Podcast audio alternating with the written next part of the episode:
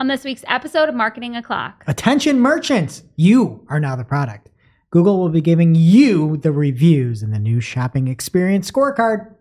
Microsoft Advertising sits on a throne of lies and auto applies. Auto applied recommendations are coming to an account near you. And Facebook might finally have a way to sticker it to the man, or TikTok. All on today's show. Welcome, you are listening to Marketing O'Clock. Just stay tuned. Digital marketing news, but let's get specific. Digital ads, SEO, and analytics, social media, and more. Pretty much everything that'll make your website perform. With new shows every Friday. We give you the news with sass and puns and definitely hot takes. Thank you for tuning in. You know what time it is. It's officially marketing o'clock. Settle in, sit back, keep it locked.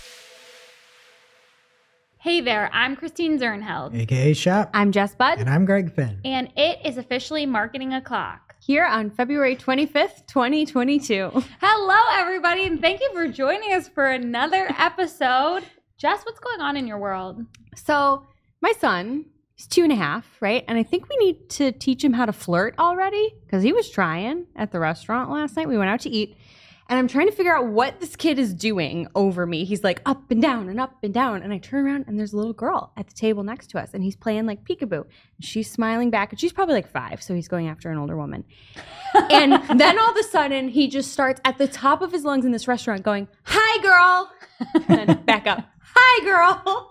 and it, like it went on for a while. It was kind of cute. And then he stopped the evening went on and we go to leave and i like thought it would be nice to say something to that table next to us to like acknowledge the fact that this was going on and i was just like have a good night and i got the most seething look from the father of this child and he's like already on the defensive of his daughter and i think he knew it was coming because as we're walking out the door jack looks at me and goes i love that girl Oh my God. i'm like you little dog so yeah That hi is girl really- is pickup line of It is- 2022 It is the Budd way to just make friends wherever you go. So I'm just not surprised. he's trying to make more than that I but love So, him. is that how your husband, p- you know, introduced himself to you?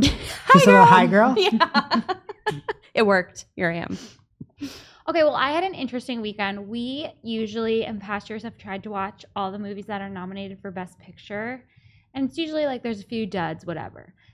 This year, we're like a couple movies in. They just announced the nominees a couple weeks ago. We're really behind. I feel like we might not be able to do it. So there's this one called Coda. And I'm like looking all over. I'm on Amazon Prime. And I have a friend who watches all of them too, but he lives in um, Baltimore, so we can't watch them together. So me and Eddie watch this whole movie, Coda, on Amazon Prime, and we finish it. And I'm like, oh, Jarrett, my friend, what did you think of this movie? He's like, I love it. You know, it's a story about a deaf girl. What did you think of that character and how they cast a real deaf girl? I'm like, what are you talking about? You didn't see the movie with Patrick Stewart and Katie Holmes? I watched the wrong movie. There's two Codas? I Yeah, bought a what? movie from 2019 and watched the entire wrong movie and didn't know until it was over. What was the story that you thought it was Oscar worthy? it was like the my movie was about Patrick Stewart. Like I guess coda is a music word, and he's learning to play.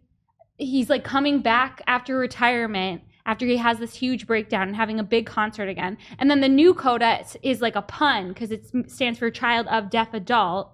And then the girl's trying to break into music. So I don't really know that whole story yet because I watched the wrong movie. It's only on Apple TV Plus. Well, let's get a review from the 2019 Coda with Patrick Stewart. it was not good. But you guys, the worst part is my friend had told me he loved it and it was nominated for an Oscar. So the whole time I was like, yes. Like I thought it was like building to something's something. Like, coming? this is such.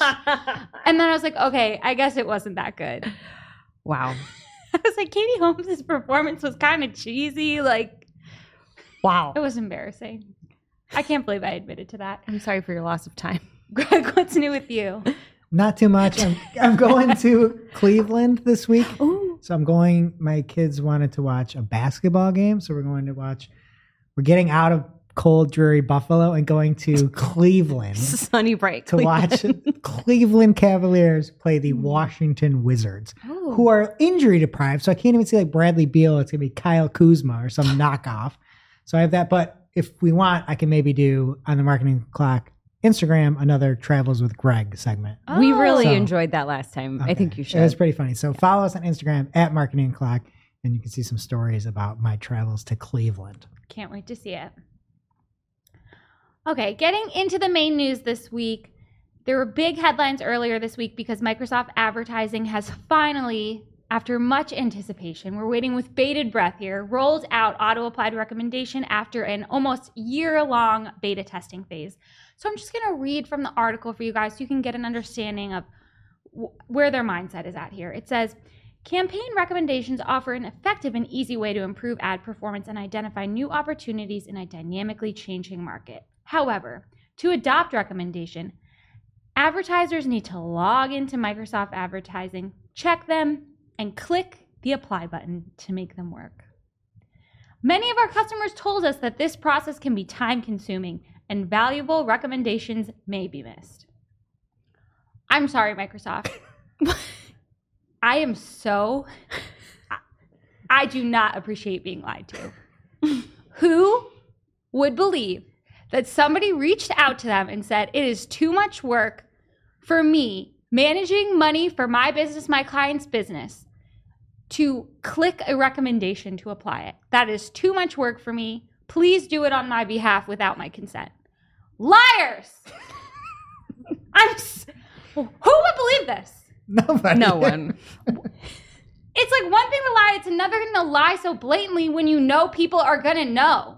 I feel like I'm being punked. Like they wrote this looking at me. I'm actually Ashton Kutcher. Welcome. That is not why they have auto applied recommendations. Start every press release by saying, hey, Google Ads did this last month, so we're doing it now. I just can't handle it. At least that would be honest. Okay, so currently there are five types of auto applied recommendations create expanded text ads, create responsive search ads, create multimedia ads, remove negative keyword conflicts, and fix conversion goal settings. So here's the big alert here. By default, advertisers will be opted in to auto apply recommendations for all five recommendation types. So if you have not checked your settings, I opted out during the beta, and in my accounts, I was still opted out. So hopefully that's the case for everyone, but I would double check, and I see Jess checking now. Setting a reminder. How can they make that statement earlier? Which one? And say This- that's too much work? No, the statement saying that you need to log in, check them, click the apply. That's how you used to do it. Now they're saying we're saving you so much. too much They're work. creating Oh. a problem Yeah. to say Oh, this oh, is oh, the solution okay. to the mm-hmm. problem. It's not a problem that anyone has. No. Nobody's even looking at the recommendations. Nobody's tab. hitting apply because they suck. right? Yes. There's a reason nobody's hitting that button. It's because the recommendations aren't good. exactly. Unbelievable. Advertisers can opt out of auto apply recommendations at any time. This can be done in the auto apply recommendation control center, and you should definitely check that right now. If you have these on, you can be asked to e- be emailed every time it auto applies. This is set up in your email preferences. If you're crazy enough to have these turned on, I think you should do that too. Um, another quote here advertisers will have seven days after they receive the email to review the recommendations. After that, they will be automatically enabled. So they're going to warn you ahead of time, depending on your email preferences, before they go into place. Did you see at our local supermarket, Wegmans here? They started putting in sardines in with your order. They weren't selling enough. it's just too much work to go to that auto aisle. applied it. Like nobody's buying these. Nobody likes this. We're just gonna auto apply it to your shopping cart. Would be people would be in an uproar. And if you want to keep track of these, you can also see these in your change history and recommendations page. It'll keep a log of the changes that have already taken place. If you want to look at the recommendations tab, great. I love how great they are about negative keyword conflicts. I want to add them myself. Okay, thank you. There are other announcements this week from Microsoft. They are rolling out dynamic descriptions for dynamic search ads. And forget what I said earlier about copying Google because this feature is actually not available in Google Ads. That is a first. So, Brooke Osmundson is telling us all about this in the Journal of Search Engines. Similar to dynamic headlines in dynamic search ads, Microsoft Ads will generate descriptions automatically that is geared towards the highest relevancy of each user. That's what Microsoft said. There will be a new descriptions column as part of the DSA search terms report. Microsoft will make this the default to have dynamic descriptions, and if you want to put them in manually, you're going to have to um, opt out of the default setting and do that yourself. Um, I like that they're giving you the option. I hate auto applied recommendations. Tell us how you really feel. All right. And first up, I saw it first in a tweet from Lawrence Chassis at L Chassis on Twitter. Go give him a follow. Great follow. He tweeted Google Note on the shopping experience scorecard today. And he links over to what is some pretty big news. If you are a merchant or have a Merchant Center account, there will be a new shopping experience scorecard program that will measure the customer experience essentially. So the metrics that will be used here are delivery time, shipping cost, return cost, return window, and then if you have good scores in the scorecard, you may see a boost in ranking, and I'll get to that in a minute, a badge, or other benefits that will help customers find your business. So that was the email that was sent out. Digging it a little bit deeper, we can see that that boost they were talking about is really it, it's more prominence in the placements within the shopping tab. So don't get it twisted that this is going to impact your ads or it's going to be in the actual search engine results pages when you see products move in. This is going to be in the shopping tab. So we always appreciate the fact that there is now that organic shopping tab but it's not going to be like a global boost. At least that's according to what we're seeing right now. They have a cool example that you can see up on the screen. If you're watching youtube.marketingclock.com, go follow and subscribe, please. You can see the there's a little it looks like a G and it just says store badge. It's, I don't understand why they're writing store badge next to it. And then I was thinking about even further. It's like these headphones, if you look at it, they're not even blue. The headphones have the ear part that's blue, and then the, the squishy the is squishy blue. parts yeah. are blue. Yeah. You don't look at that and be like, "Oh, that's a blue headphone." If you ha- it's the color of the like the hard parts of your headphones. So anyway, I just couldn't get past that. Additionally, the program will monitor the experience. As I mentioned, you will get a rating of excellent, comparable, or opportunity on each metric. So, some nice verbiage there. And lastly, Google will evaluate the information that you provide each day. There is a fixed look back period, so you can actually change those ratings, and it may take a few weeks, they say. If you're looking to view your performance, you can go to your Merchant Center account navigation menu, click growth, and then click on the shopping experience scorecard that you see there. Additionally, Lawrence found some other shopping news that occurred on Wednesday, right before we were recording. But he got an email from Merchant Center saying, We're writing to inform you that retailer standards enforcement will be changing starting today. We'll stop order capping and automatic suspension via the retailer standards program. Thank goodness. The defects tab will be removed and you'll stop re- receiving retailer standard monthly emails and you can still see all of your order performance. Um, they said the change is because they're trying to help you succeed on Google while ensuring our policies keep up with the buying Google's evolution. So just another note there. And again, go give Lawrence a follow, L Chassis on Twitter. Thank you, Lawrence. Now it's time for this week's Take of the Week. This is a hashtag fire digital marketing take with extra spice served up for you. We simply deliver the take for your consumption. We give no opinions, we don't influence, you make the call. This week's take of the week comes from Riva Cutting at Riva Cutting on Twitter by way of the one and only Salt J, Julie Bacchini at Neptune Moon on Twitter.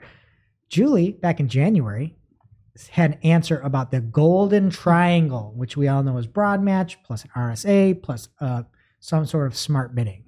And together, Google calls that the golden triangle of suck. Not it's it's actually good. It's actually good. We're talking about more next month. Um, and so Riva had responded back last week on Friday, and she said, uh, well, "Let me read Julie's tweet." Well, Julie says, I expect we'll be hearing a lot about the Golden Triangle this year. Expect a big push for smart bidding plus broad match plus RSA. Not thrilled for my low conversion volume accounts. Dot dot dot. To which Riva says, so what they're saying is, we'll choose your keywords, your ad copy, and how much you'll pay for clicks. Yeah, sure. Let's all get on board with that. And how do we justify management fees when we're supposed to let Google do it all? It's one of those things like, how do people not look at this and say it's the biggest company in the world with the biggest profits ever, and you are going to just give them, you're going to let them do whatever you want, and you think they're going to do it a good job on your behalf?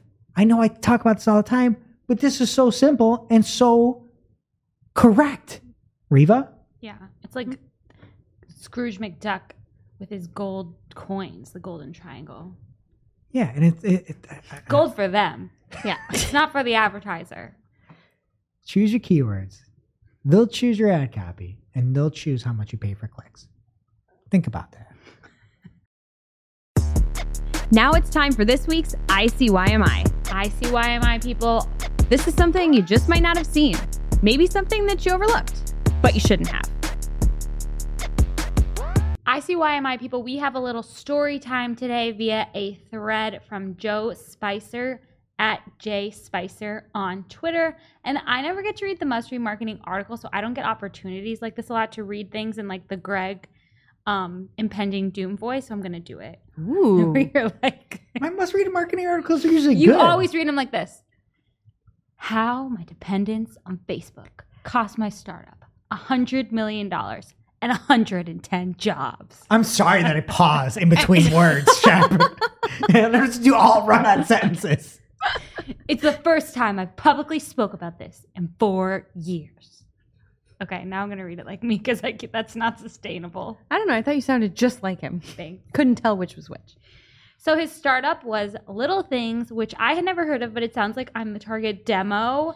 It was female focused feel good entertainment. And in 2018, they were just on top of the world. He says, We built the business on the backs of Facebook, drinking from their fire hose of eyeballs. That would have been a good Greg quote drinking from their fire hose of eyeballs. Pretty good. our growth was outstanding, and our traffic and video views skyrocketed beyond BuzzFeed, ABC, CNN, HuffPost, and Fox. He says we became masters at harnessing Facebook's algorithm, and they had original programming sets. It looked so legit in all of the images. I wish I could have watched some of the programming, but I didn't see it. I wasn't really on Facebook at the time. So he says then in February of 2018, the algorithm had a major shift.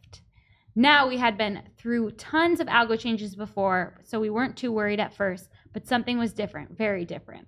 So he says our high level contacts at Facebook said Zuck didn't like the fluffy content we were producing and he wanted to be taken more seriously.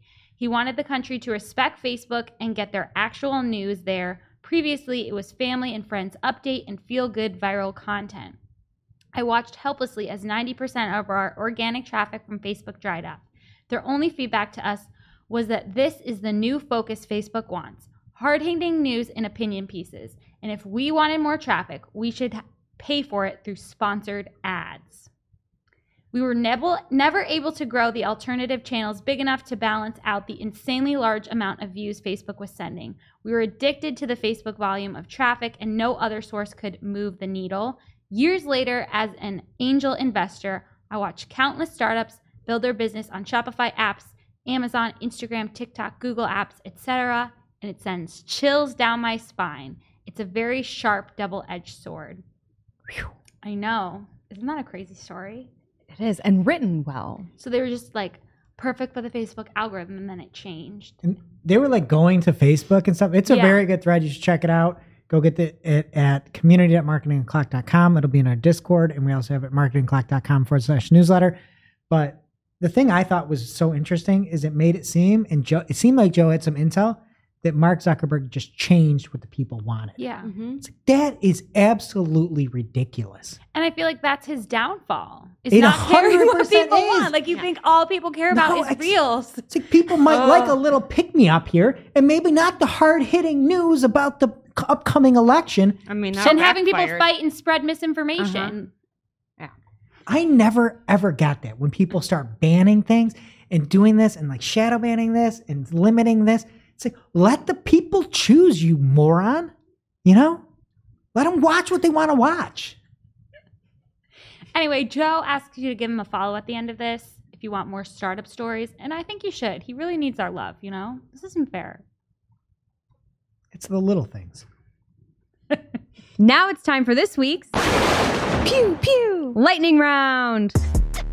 At this point in the show, we split up our content into three parts paid, organic, and social. From GA underscore Benedetti on Twitter, he is asking our ads liaison, on Ginny Marvin, one of everyone's biggest questions about Performance Max if it's cannibalizing your traffic from other search campaigns. So he's asking if you have an exact match keyword, will PMAX have higher or lower priority over close variants and misspellings? And Ginny responded and said, when a query exactly matches, including spell corrected queries, an exact phrase or broad match keyword within a search campaign, that will be prioritized in serving over Performance Max. So, spell corrections, but not other close variants. Everyone And- got that? No, because for the record, a spelling a spelling correction is now or they might have changed it was a closed variant. Yeah, but now they're calling spell corrections different. They're misspellings as a type of close variant, but the spell correction is when you search on Google and Yeah. then it says it like thinks you misspelled it and shows it spelled the right way. I agree. But like it's just so confusing and insane. So then PPC Greg responded and said, Thanks, Ginny. We all appreciate it. It sounds like exact match will still match identical terms and misspellings, but that performance max may show for what could be considered to be close variants. Is that correct? Great question, Greg. He's always in here with the great questions. She says, Yes, just one point that the keyword doesn't have to be exact match type. It could be phrase or broad as well, but yes, needs to be identical or spell corrected for the search campaign to be prioritized. So, this is Shep again. Identical, not to be confused with exact. But we're also talking about freaking broad match, Mhm. right? So you have to exactly match your broad match terms, which then turns broad match into exact ish match and also phrase ish match. If you're only matching identical matches or broad match, what is happening? Does that make right? Am I Yeah. correct on that? It's what you typed in when you entered your keywords. then why even have different match types if you're running PMAX? I've been feeling that way for a while. Why do we have different match types? Because none of them mean anything anymore. Someday you'll just put in your website. Yeah, it's scary. Stop it. And Mike Ryan had a question for Ginny this week too. He said, "Would it be possible to get an official statement on the future of regular shopping campaigns? I've heard from a very senior source at Google that they'll remain in the foreseeable future, yet reps are constantly saying otherwise.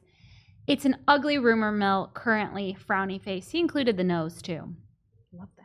Ginny said, Hi, Mike. Can confirm standard shopping campaigns will be supported for the foreseeable future.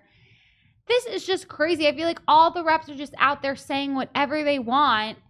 Like, Ginny's out here answering questions, deleting tweets. Like, it's just everything is so confusing. It's a communication. I'm problem. glad standard shopping campaigns are staying. Yeah, and foreseeable have to ask future. Foreseeable future is a nothing. Yeah. Foreseeable future is because this week, this month. That's the same as significant. More rumors. This time, the source is Chris Ridley at C underscore J underscore Ridley. It's not really him. It's he said it looks like even Google Ads reps will no longer be allowed to apply campaign level negatives for PMAX going forward. He has an email from his rep screenshotted. He brought receipts like Monique, okay?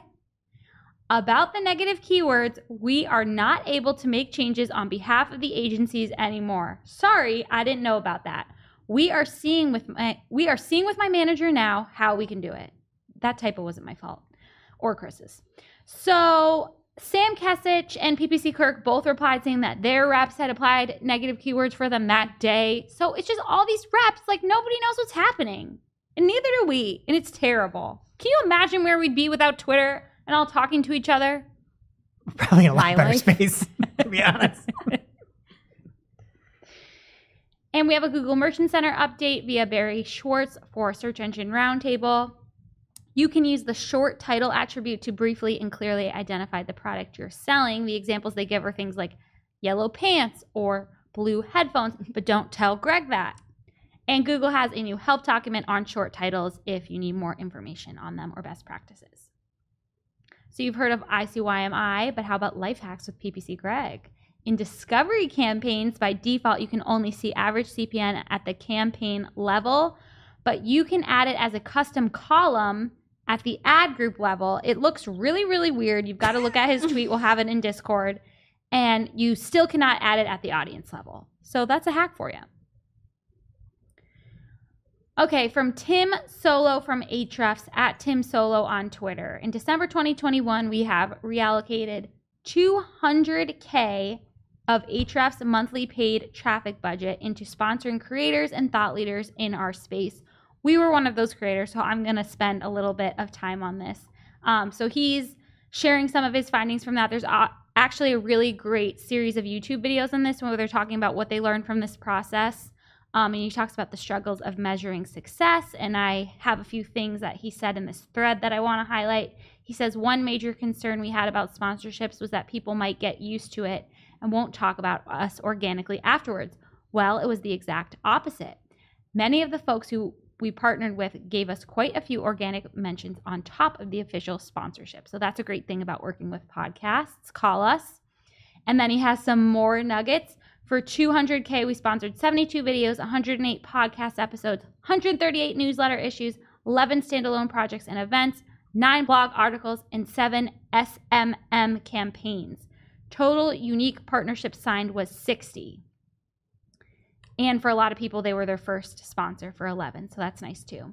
Um, average deal size was around two to three thousand. The cheapest podcast was one hundred and forty dollars an episode. The cheapest email newsletter was eighty-five dollars an email, and the most expensive deal for twenty thousand um, was for annual sponsorship of a marketing community. So this is really cool how they're investing so much in some different channels and sharing all the findings with everyone. And I highly recommend everyone check out the YouTube videos and the thread. Thank you, Tim. And can I call out one other thing that Tim mentioned? I think this was a great leadership example where he called out, and we'll get to this in a minute. Uh, he says our partnerships manager at di underscore ry exchanged a total of 2,000 emails and has completed 42 Zoom calls, basically giving credit to his employee Igor, who's, Hi, who's the man.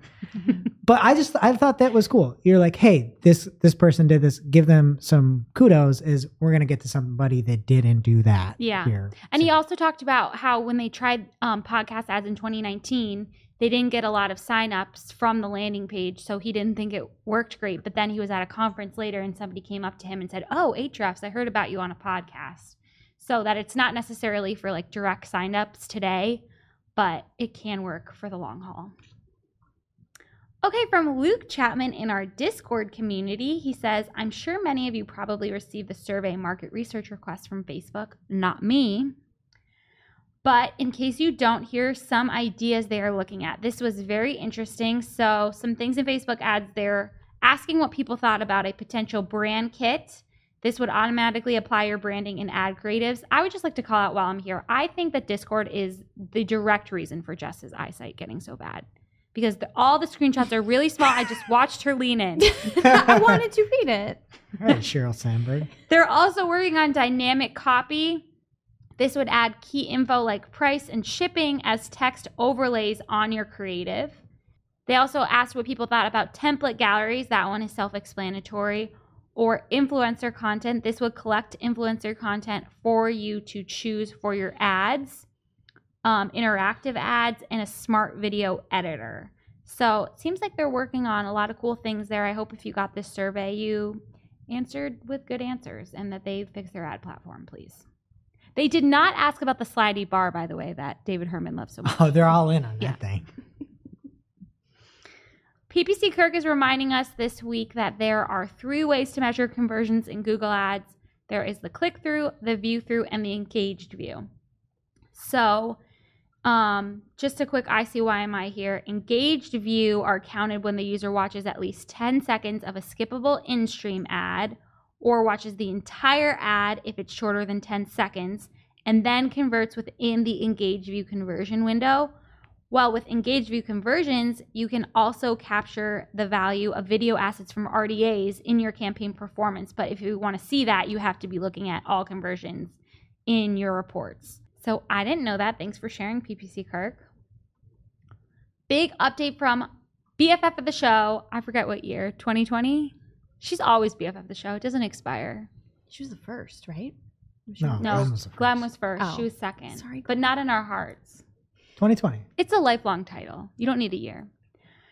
LinkedIn is announcing a new UI update. It says they are refreshing it, their campaign manager. It will be rolled out, rolled out gradually. She's looking forward to seeing the new UI. So LinkedIn announcing a new UI is like for Andrea, like Taylor Swift announcing a new album for me. I just feel like she waits all the time for this, you know? I have it already, and I hope she's not waiting like super excited. Oh man, really? Yeah. Okay. Well, the one part I liked was um the plan part because I have been working on like strategy and targeting for a client this week and I hate that I have to like set up a dummy campaign to see all the audiences. So I was hoping that would be better, but it sounds like it's not. I guess that's fair. I just was really turned off by the advertise with the megaphone because it just screams Facebook, and I'm just frustrated by it. Oh, that is not a reason to not like it, Joe. And the rest of the experience is kind of the same. so that is it for paid. What's happening in organic? All right. And first up in the organic section of this week, the Google Page Experience Update is coming out for desktop. It is rolling out and will be fully rolled out by the end of March 2022. Barry Schwartz has all the details over on the land of search engines.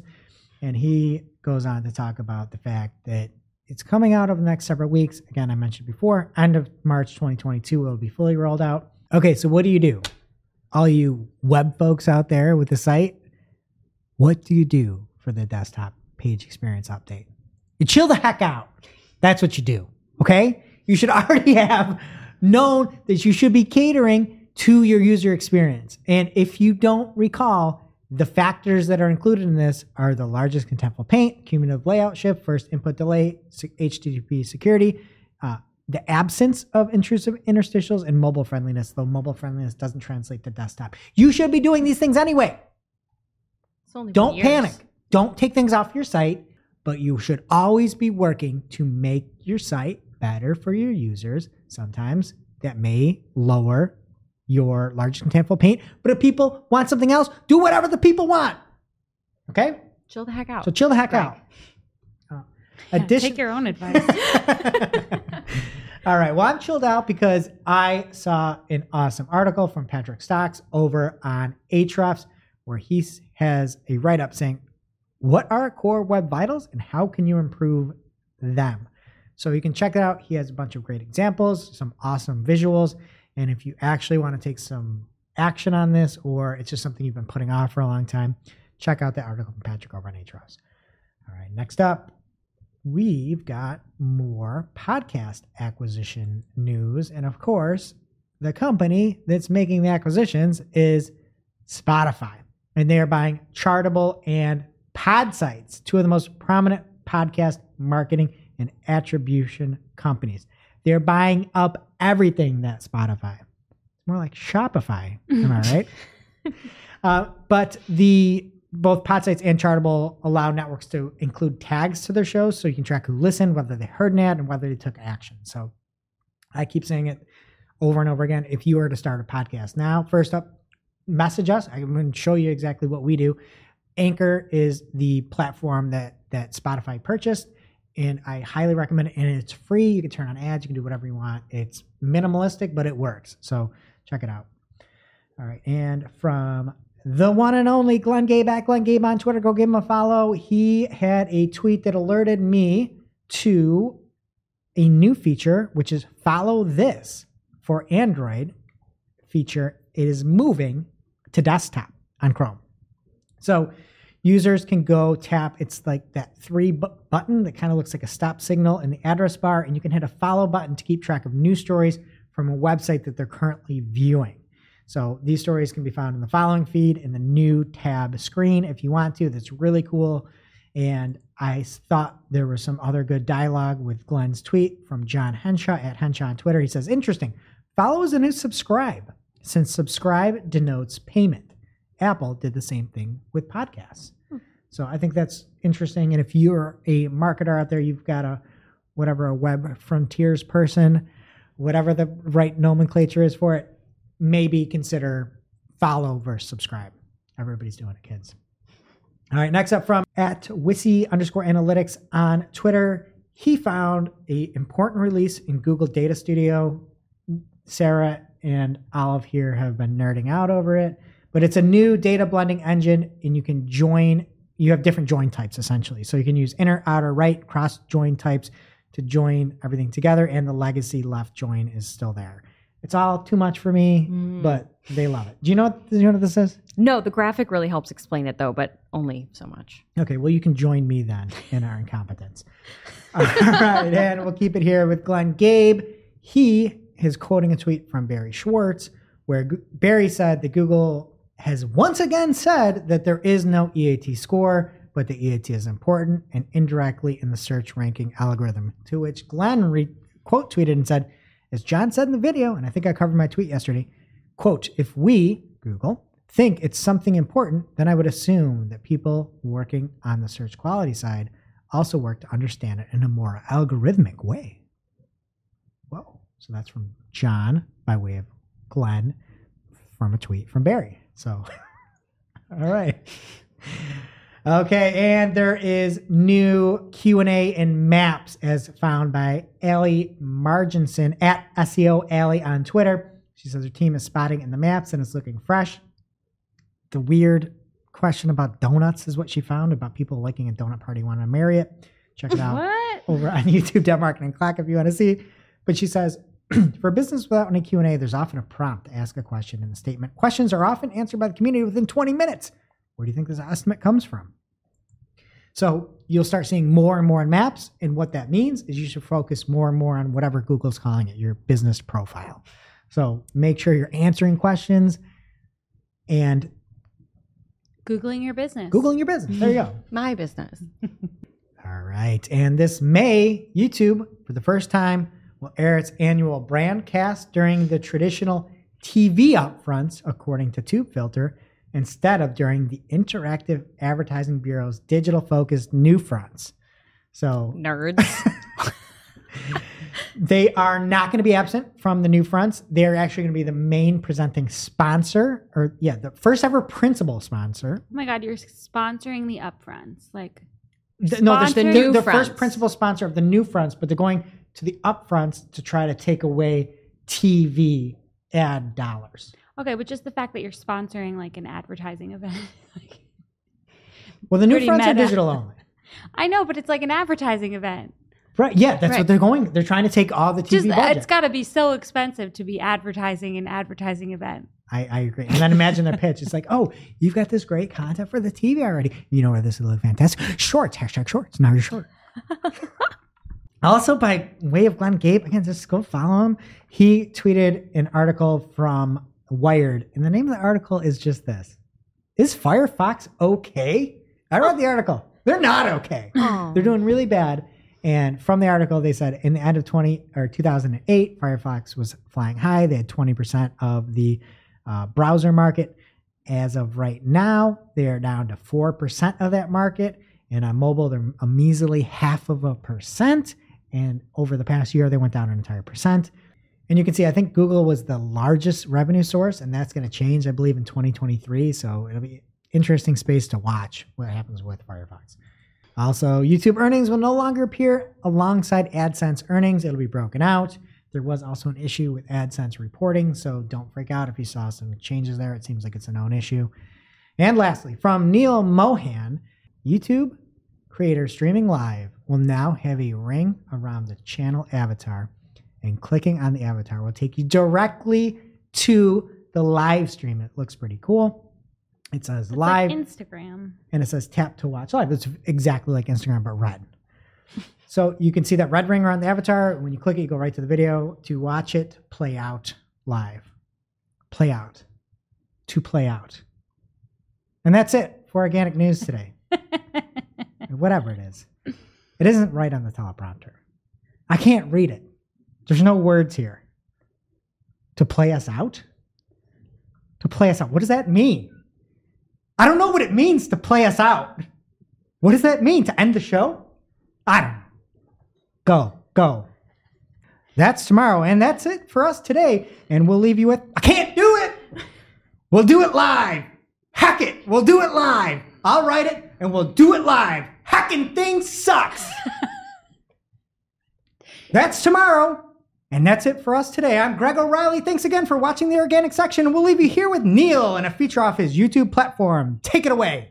Oh my God. Do you have that memorized? That's a it's a deep cut. It was funny. that was not. Well, I don't know how deep. It's from Bill O'Reilly's Freak Out. If you don't know, go watch it. Pause this. Bill O'Reilly freaks out. Well, that stings. First up in social this week from Search Engine Land, LinkedIn has added the ability to include media and an organization's LinkedIn page to a freelancer's page on the service marketplace. This is great for adding another layer of credibility because it shows who they work for, which is also nice visibility for the company on the flip side, and it lets them highlight work that they're proudest of and which will probably impress potential clients. So, really nice addition there for freelancers on LinkedIn. Next up, Twitter has added the ability to pin DMs to the top of a user's inbox to, as they put it, keep your fave DM convos easily accessible. Hello, fellow kids. If you're on Android, you will be happy to know this is actually available to you as well as on iOS and the web version. I think you can, you can pin up to six DMs. I'm not getting any on Twitter, so I don't know how many you need, but that feels excessive. Pin six conversations like your whole phone screen, right? You don't talk to people on Twitter. I talk to a That's lot what of I'm people saying. on Twitter. I have four siblings and a husband and a baby, so Y'all You're are on Twi- DMing your on four Twitter siblings are on Twitter. and your baby? I know she's on I'm just TikTok. saying maybe they are. You don't know. I just I saw some of your your daughter's DMs. There's one kid in there that just kept going, "Hey, girl."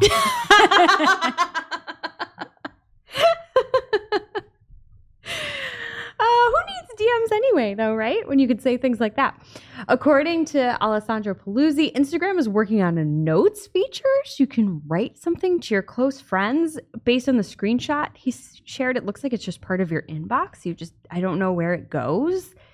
It seemed kind of like an away message back in the day, if you guys remember that on AIM, but I'm not really sure. It just seems like it's something for, only for your inner circle. I need to level up like Alessandro and get my own watermark.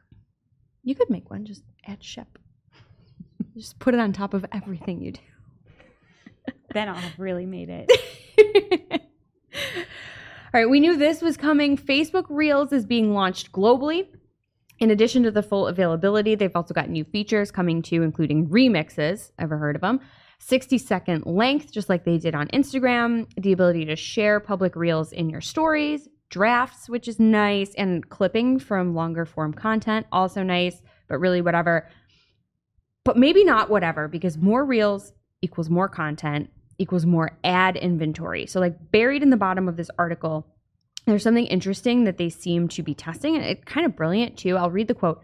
We're expanding tests of Facebook Reels overlay ads to creators in the US, Canada, and Mexico, and to more countries in the coming weeks. We're starting with two formats banner ads that appear as semi transparent overlays at the bottom of a Facebook Reel, and sticker ads, which is a static image that can be placed by a creator anywhere within their reel. They're non interruptive ads that enable creators to earn a portion of the ad revenue. So that could be something interesting to keep an eye out for. And if that's where they're going with Reels, I say more Reels because we all need more opportunities on Facebook. This is one thing I think Twitter made a really smart move on. They killed fleets off very fast. Right? Like they they at least made a move and are like, all right, we're just gonna be about communication. I don't know what you do on Facebook anymore. You write text posts, you write little goofy text posts with colors in the background.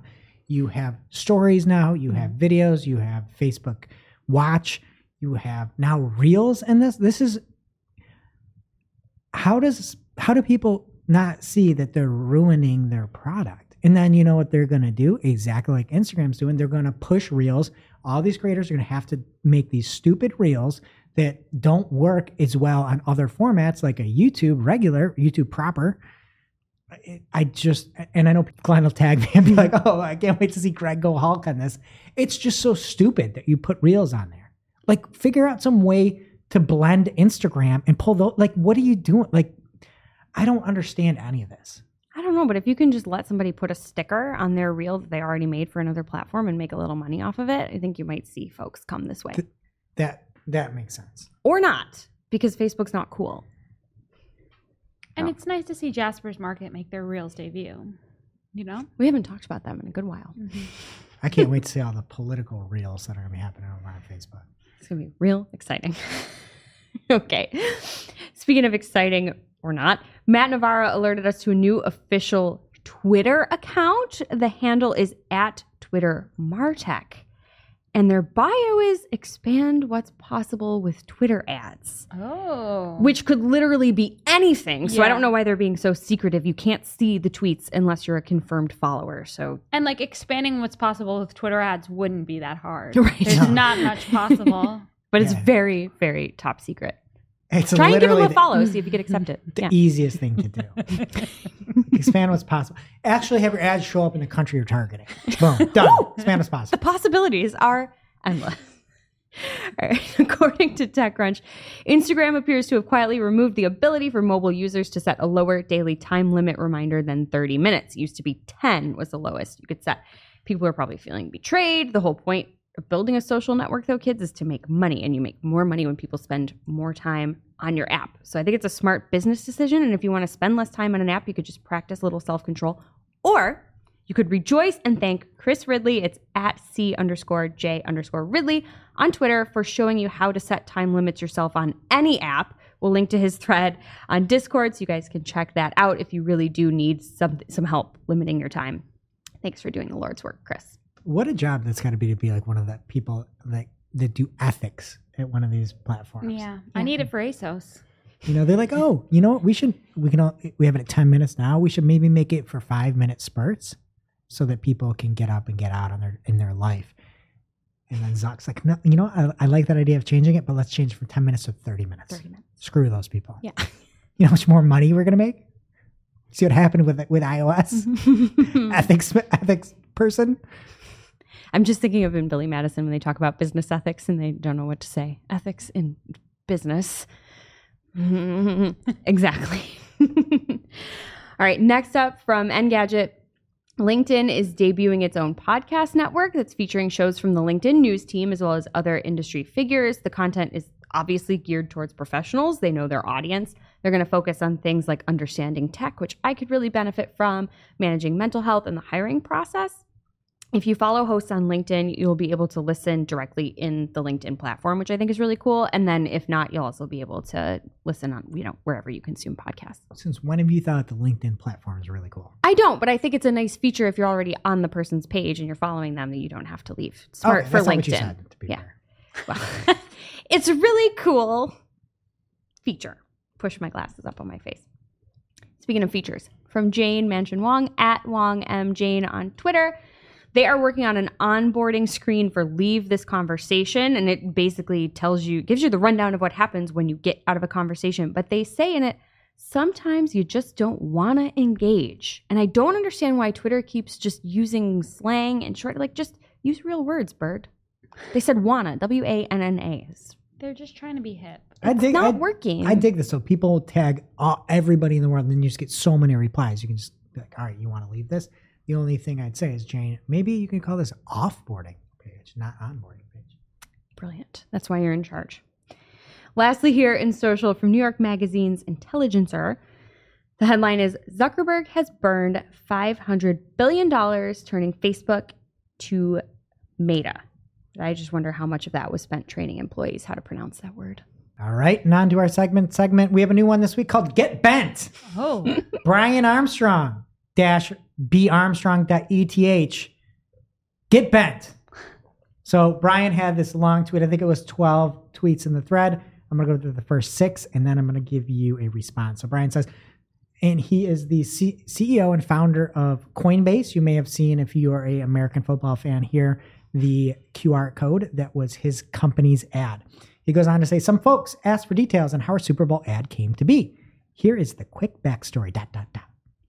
We bought it not knowing what we should do. Initially, an outside agency pitched us a bunch of standard Super Bowl ad ideas.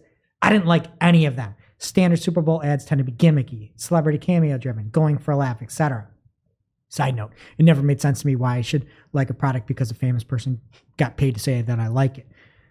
So we went back and brainstormed, came up with a bunch of other wild ideas. Some of these we will do down the road, but didn't have enough time to produce. Think Apple 1984, some cryptic native stuff, etc.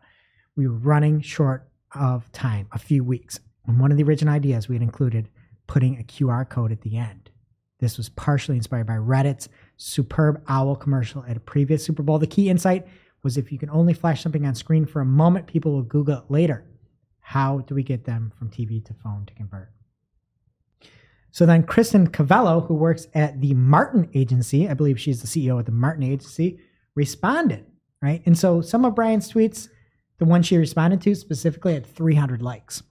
She responds and says, It was actually inspired by presentations our agency showed your team on August 18th, quote, pages 19 through 24, quote, end quote, and on 10 7, quote, pages 11 through 18, end quote, with ad concepts for the Super Bowl with floating QR codes on a blank screen. And Kristen had 12,000 likes for that. Amazing. She ratioed the heck out of Brian. Oh my God. So he went on to say, We didn't have an ad agency. We're so cool. And allegedly may have borrowed the concepts from somebody that did a spec concept for him.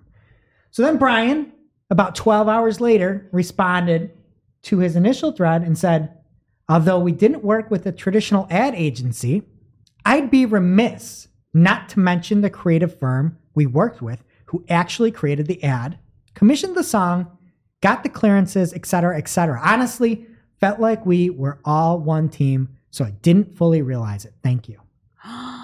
Mm. But that wasn't her agency. It was a different agency, it appears. The, one of the concepts may have come from from Kristen's agency. And Brian says, We'd be remiss not to mention the creative firm. Never mentions the creative firm. Of course not. What a piece of shit. He's a liar like Microsoft advertising in our first story. So I, I, I, I couldn't believe this. You're like re- remiss not to talk about this agency. You don't talk about it, and you make it seem like it's all your thing, and you make it like this thought leadership, like, oh, we don't need ad agencies, and you do, and then you go back and correct it, but you correct incorrectly, and then you say we're remiss not to talk about them, and then you don't talk about them. I, I had Coinbase stock, unfortunately. I sold it. I, I don't want. You I were so I'm not moved. putting my money behind such a loser. This is what. This isn't Tim Soulo calling out Igor, being like, he did a great job. He did this much stuff. He did this. This is a guy lying to make himself look super sweet, and then can't even admit when you're wrong about something. And Joe Glover at Joseph Glover on Twitter, I thought this this came right after Slack was down. Slack wasn't working. There's a huge problem. Slack put out a, a, a post on LinkedIn and said things we've learned on 22222 Tuesdays can go two ways. Two deep breaths can make a situation more manageable. Two heads are better than one. And we're twice as grateful for your patience during today's disruption. No two ways about it. And Joe said, when things go wrong, be honest, be open, be human. When things go right, be honest, be open, be human. Brian did none of that and then tried to go back at it and had this crazy way. He's trying to make himself seem so sweet. He So made it worse. hack Coinbase. Okay, and our next segment, Greg names these. I guess the segment's called Friend of the Pod.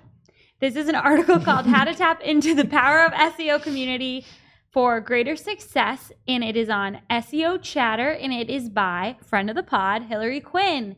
And she is talking about all the different ways that she leverages the community to gain greater SEO success. It's an awesome read. Everyone should read it. And one of the best parts, in my opinion, she talks about listening to our show and she talks about when we launched our first YouTube channel. And she says, um, we had a following of 85 subscribers. And she was thinking to herself, how the frick don't more people know about this? And she talks about how she pumped us up and then we pumped her up and turned her into a power listener.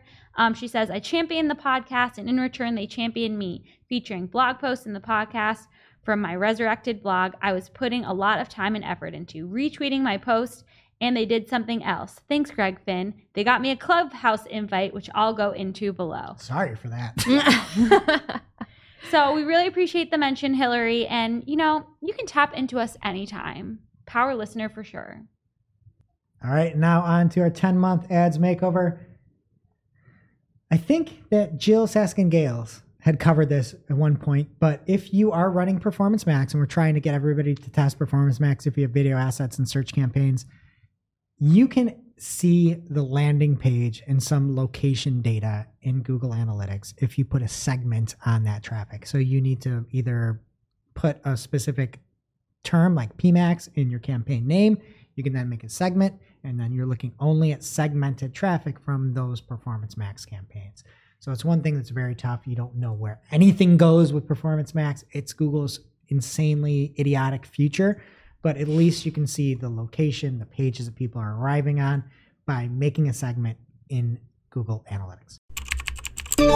And that brings us to our real life segment, straight out of our accounts and into your ear holes. It's time for Working Hard or Hardly Working, where we talk about what's going on in our IRL work, good, bad, or otherwise. There was all this drama last week with a bunch of people's Google ads being disapproved because of a government documents and official services policy. I was one of those people. It lasted about a day. I'm rolling my eyes, whatever. When I looked at my reports to see all my disapproved ads, I had already appealed the decision, but it's really annoying that you have to hover over it to see that the appeal is already in progress. Like, I wish they would change the status in that column to like appeal in progress. Because I just, for my peace of mind, want to see it right there that I've already done it and I don't need to do it again. So, you know, that would be nice. Thank you. Well, on HR side, I'd say in 2021 has been one of the more difficult times we've seen to try to find talent. And we still are in person in Buffalo. It's changed. It seems like it's changed. It seems like the tides are turning. So if you had some HR and hiring problems, we've seen a lot of talent. Maybe it's just a new year and, you know, many people are a little bit more comfortable moving on from Bruno 19. But it mm-hmm. seems like there's a lot more people out there than there ever were before. So, you know, might be a good time to check again if you're looking to add to your team. And for me this week, we use mockups a lot for creating sitemaps when we're building websites and we're we love it, right? But we're also a big fan of using whatever tools our clients are already using. So we used Figma this week to create a sitemap. I know a lot of people use it for more complex design stuff, but it can do simple things too and it worked really well. So if you're using that um, or if you're not, maybe check it out. You have infinite space. And now for this week's Cool tool. As a reminder, our Cool Tool segment is not an official endorsement or paid mention. We're simply sharing something we found in our travels that may be of use to our listeners and is really, really cool. This week's Cool Tool is a set of, oh, jeepers, new features. Oh my God. in Google Docs. so the first new Google Docs feature they're calling summaries. It provides a brief overview of the main points in the document so you can quickly parse that information and prioritize where to focus. It uses built-in intelligence to suggest a summary for you. So maybe check that. You can edit a summary manually, which is nice. Google is also rolling out a pageless format for docs, which removes the constraints of like a standard 8.5 by 11 for any content that requires longer or wider space. They've got some other cool features as well email draft templates, Google Map previews in your docs, and more. These features are rolling out already and will be generally available, but you can get more details from their official announcement, and we'll have the link to that in our newsletter as well as on Discord. So pick your poison and check it out. Now it's time for our must read marketing article of the week. An article so advanced, so in depth, so detailed that we simply cannot cover it in its entirety on today's show.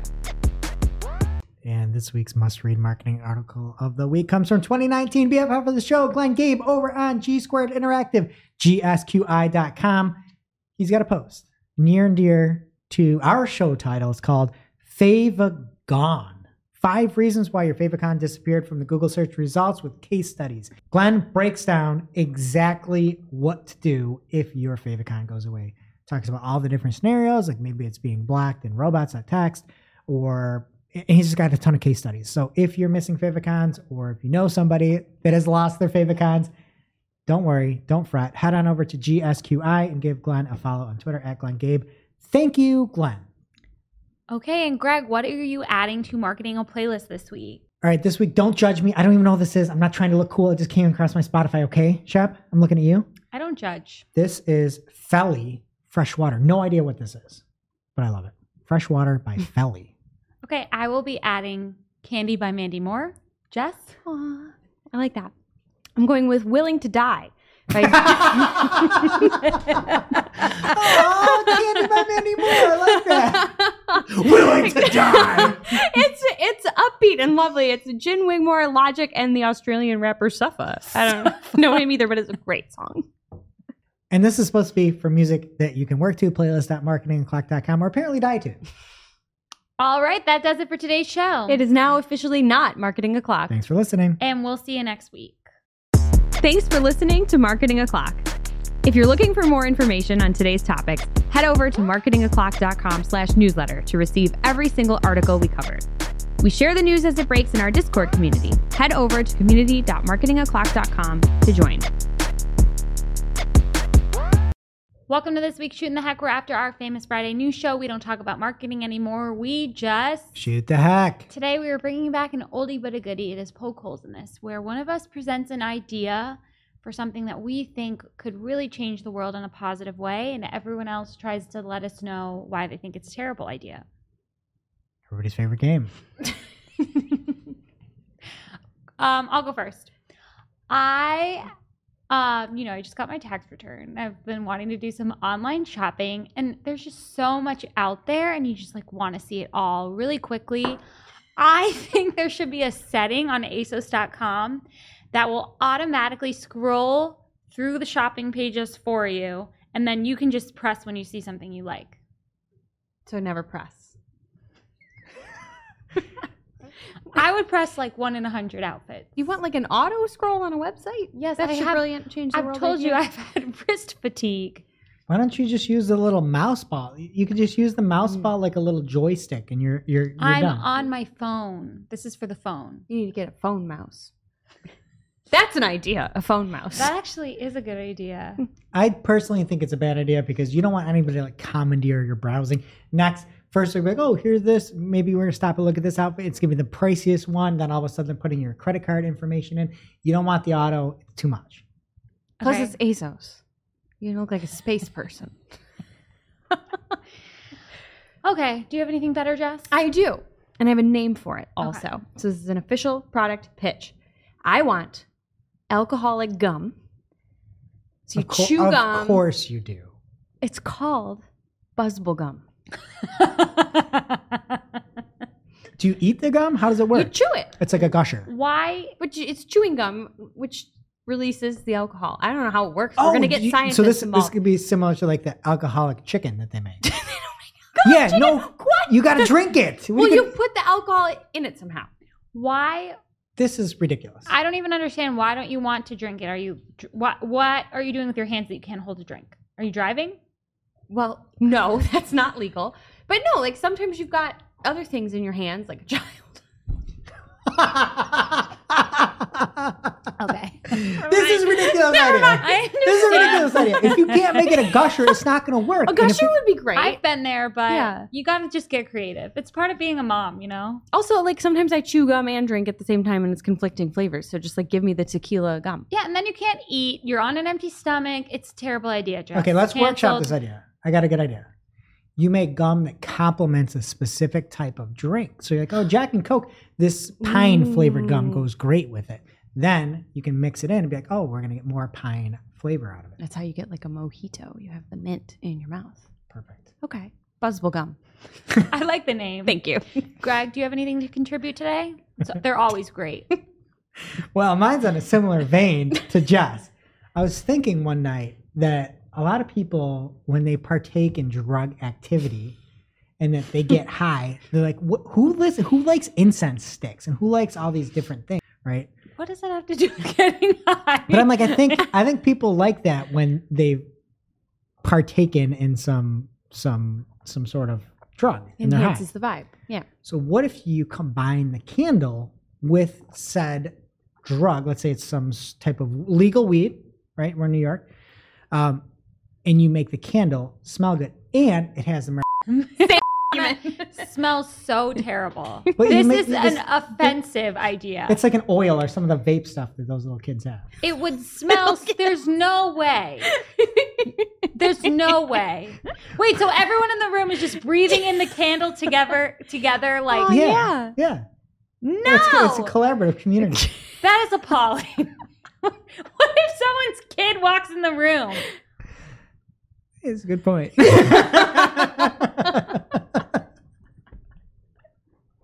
Wanna what if some kid eats their mom's gum? What You if- keep it in your purse. Kids Shouldn't don't eat rifle gum in my either. purse. They get it in their hair. okay, one more, everybody. So my next idea is you really want to spend time with your spouse and feel like you're like doing activities together. But sometimes you get home after a long day of work and there's something you want to watch, there's something they want to watch. I want to mm-hmm. bring back the idea of a split screen, but you both have separate headphones, you're watching separate shows sitting on the same couch. Wait, it's, so it's just picture in picture? You invented picture in picture? No, but you have separate headphones. Picture in picture, you have to pick one audio. You're Oh. each. Mm. I want to hear the Real Housewives fight, and he wants to hear the sports. But TVs are wide. This would make it long. That's not my It's- problem. Mm. It's not a bad idea. It's not a bad oh, idea. Oh wow. Okay. I think I think there's something to it. I just think the biggest thing is you don't want on ear apparatus. You want to make it seem like you don't have anything. So I yeah. mean, So imagine it's like you you're want the kind of together. Yeah. Yeah, so you're hmm. kind of together but kind of not, or maybe you have one Only ear. your outside it's like ear. a little bud. Oh, In there, You guys it's just like, Yeah, you have the outside ear. Share I a like pair? this idea. It's a Yeah. good Yeah. idea. Okay. No this is no. just in time for Valentine's Day. Okay. Jess, do you have another one? Yeah, I have another idea. Soap on tap. You should have a giant keg of soap under your kitchen sink, and you would never run out of soap. How is that different from a soap dispenser? What is Because happening? those in are your only filled like this large. How is it different from a soap dispenser like at a restaurant? I don't know. But you have it in your house. That's the difference. Jess. Yes. Under your sink, that is the number one spot that little ones go. They're gonna be, have a mouthful of soap. They can't get into a keg. you were just A all metal over there with the keg. parenting today. I just, I really appreciate the fact that you found a solution to a problem nobody's ever faced. I hate refilling the soap. I just want a larger canister, and I want it underneath. I don't want to have to take out my jug and fill up Maybe my stop other using so much thing. soap, you dirty bird. or you're Washing your hands is a clean thing to do. just keep replacing it. Stop filling it with your fancy canister.